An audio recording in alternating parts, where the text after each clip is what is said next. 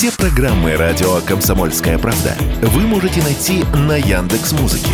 Ищите раздел вашей любимой передачи и подписывайтесь, чтобы не пропустить новый выпуск. Радио КП на Яндекс Музыке. Это удобно, просто и всегда интересно.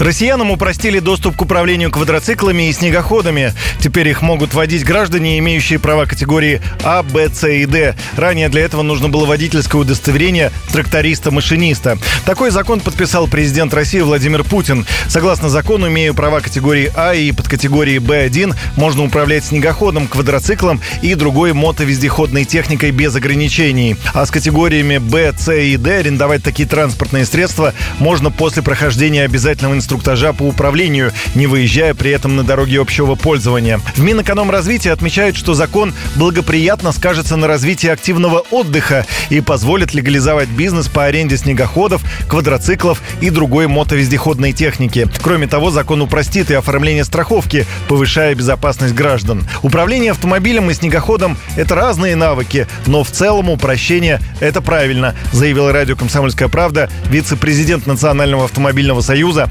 Антон Шапарин.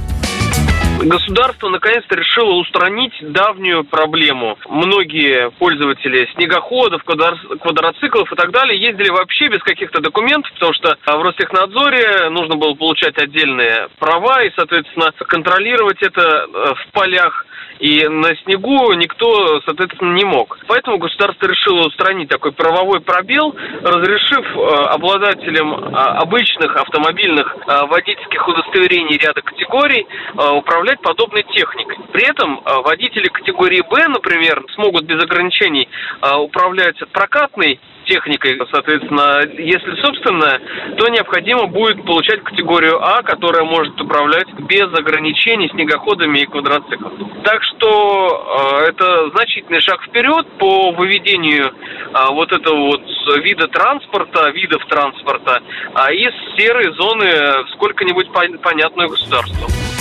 Упростить доступ россиян к мотовездеходной технике в сентябре прошлого года предложил губернатор Кемеровской области. Президент Владимир Путин тогда идею поддержал. О разработке этого законопроекта в конце ноября этого года сообщил глава Минэкономразвития Максим Решетников.